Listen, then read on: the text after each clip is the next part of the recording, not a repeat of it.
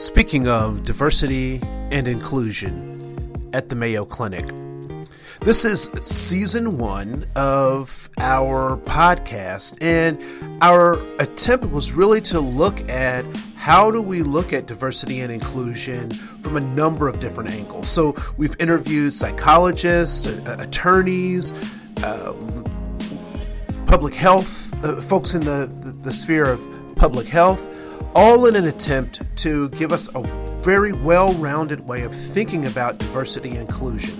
So, as you engage in this first season, um, there are eight episodes here, and again, they, they vary from a half an hour to, to 45 minutes. So, drive time was uh, something that we were thinking about as we were recording these these pieces. So, please give us feedback. Let us know what you think about these. If there are people that you would love to hear, um, either their philosophy, how they practice uh, doing this diversity and inclusion work, let us know.